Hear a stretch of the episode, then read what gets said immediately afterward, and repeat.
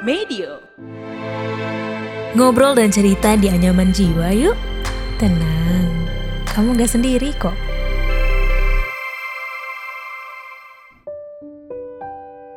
Pernah nggak lo ngerasa kalau lingkungan atau orang-orang yang lo sayang itu berubah jadi hal yang nyakitin lo dan bikin lo nggak nyaman? Mereka yang lo kira deket, ternyata malah bikin lo resah karena udah berasa berjarak. Lo berusaha untuk tetap stay, percaya kalau suatu saat keadaan bakal balik deket kayak semula.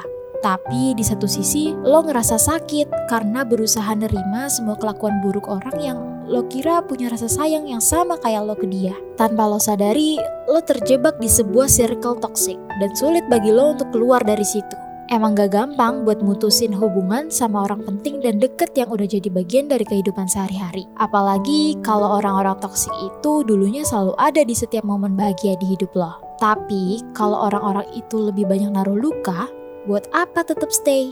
Mau gak mau, hal terbaik yang bisa dilakukan adalah dengan cut off mereka-mereka yang toxic. Supaya ada boundaries, biar lo gak ngerasain sakit lagi. Soalnya, ngejaga boundaries itu lebih penting dilakuin buat kebaikan dan kewarasan lo juga. Lebih baik lo ngejaga kondisi mental dan kedamaian hati lo, dibanding rela berkorban untuk bertahan di hubungan yang udah jelas gak baik buat lo.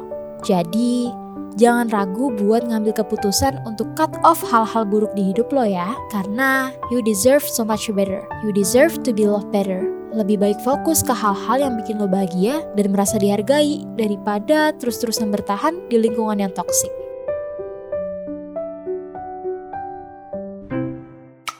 Yah, udah selesai episode kali ini. Tungguin episode Anyaman Jiwa selanjutnya ya.